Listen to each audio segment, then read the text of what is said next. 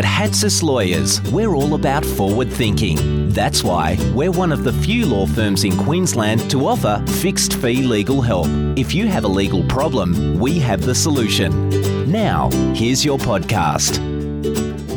In today's economic times, increasingly businesses are looking at the economies of scale, how to become more efficient and effective at a cheaper rate, which of course turns many business owners' minds to outsourcing.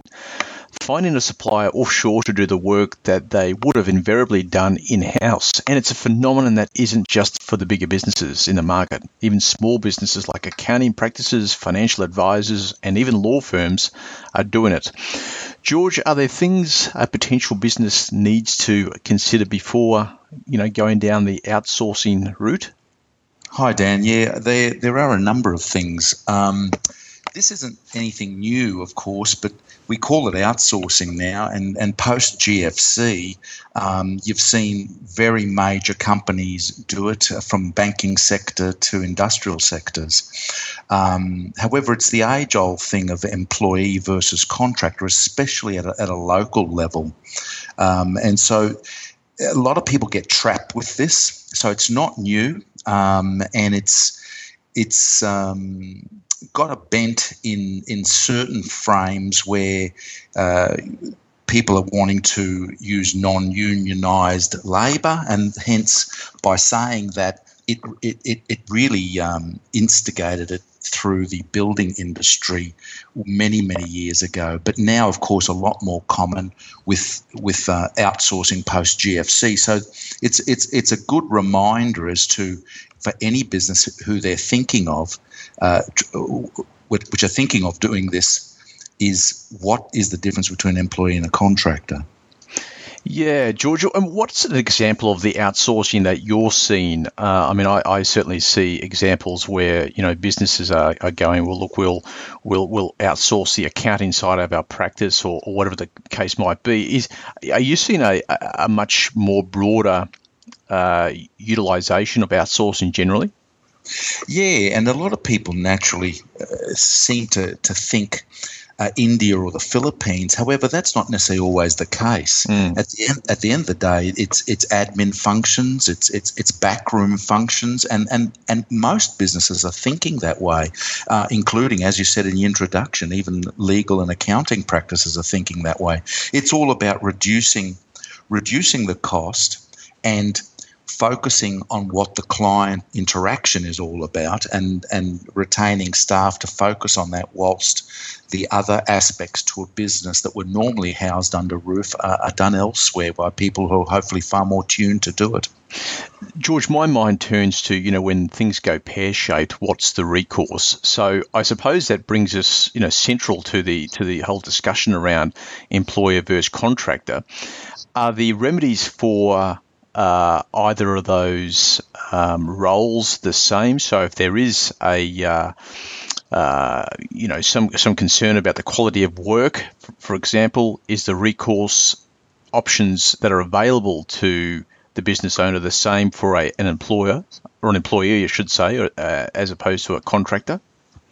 Well, no, they're not. I guess, um, and to start off with, you've got if, if you're dealing with an employee, an employee you um, you employ under an, a contract of employment, and there's either a uh, an employment standard that goes with it, or, or an old language, the the award, um, but they've been replaced by certain fundamental employment standards. So uh, the Fair Work Authority gets involved there, and we've all heard the words unfair dismissal. So invariably, there are those rules which which encapsulate um, your your interrelationship with an employee, but that doesn't correlate with a contractor.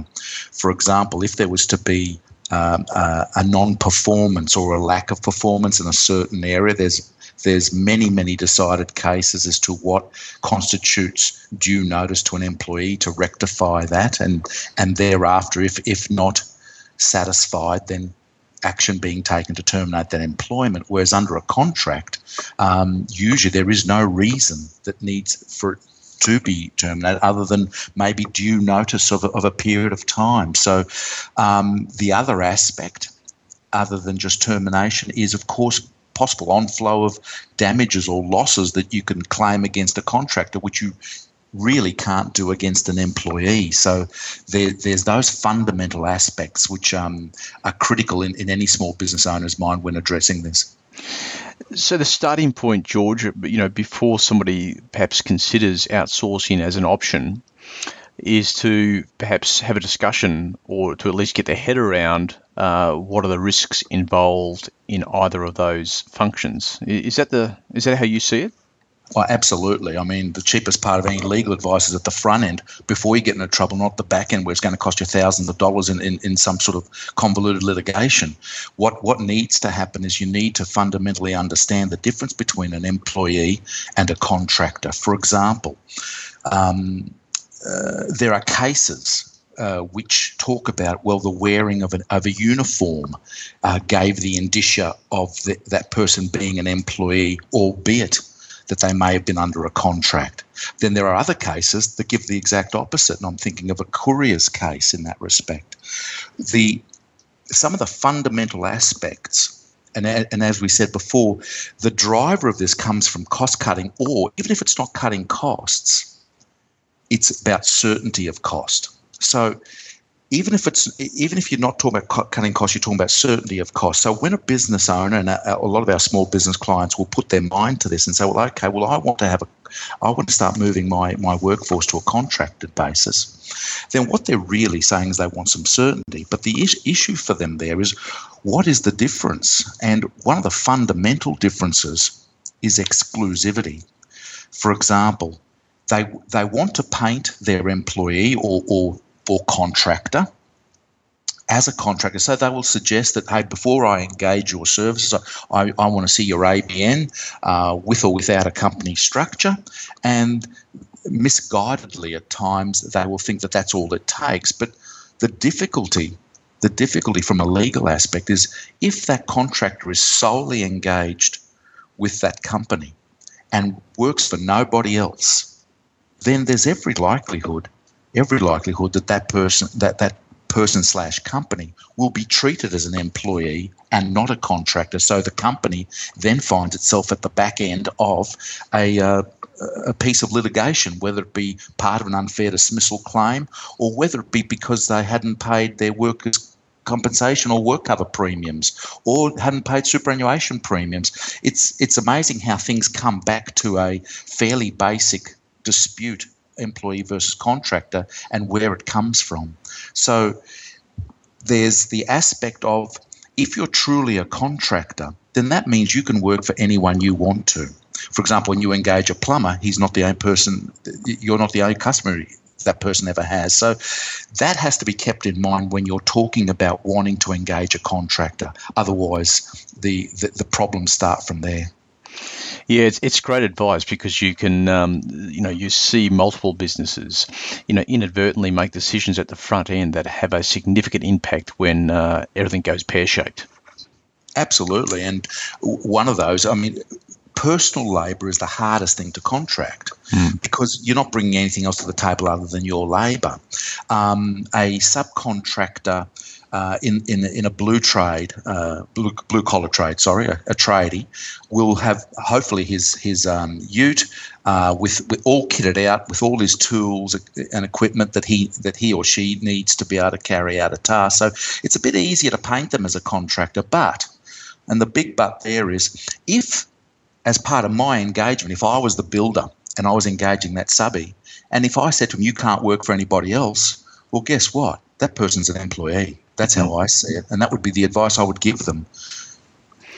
And then I suppose George, it uh, then flows on that uh, there's discussions around you know workers' compensation if that particular contractor who uh, may be deemed as an employee is injured, uh, you know is your company or your business pay, paying uh, you know workers' compensations premium to look after that uh, employee? There's a lot exactly. to it. Exactly. Yeah. George, where's the starting point for people to, um, you know, get get help from uh, Lawyers? Well, we have a fixed fee initial consultation on the small business uh, planning where we go through um, all these sort of critical factors. We, we do it for a client who's either setting up a greenfield, in other words, they're starting their own business, or they just want to come in and do a, a risk and asset uh, check to see where they're at, see whether their, their risk management is up to scratch or not. So we, we're able to help them with a fixed fee consultation where they can come in and we go through all their major risks and try and work out uh, ways of being able to help them in that respect. Or and usually it entails giving them a long list of homework that they need to address over a period of time, along with their accountant. Right, and people can contact you at hatzislawyers.com.au. Absolutely, either by email uh, or by phone. Great, thanks, George. Thank you, Dan. Thanks for listening. We hope you found the podcast useful. If you have any questions, simply reach out to us at www.hatzis.com.au or by simply calling 3345 4388.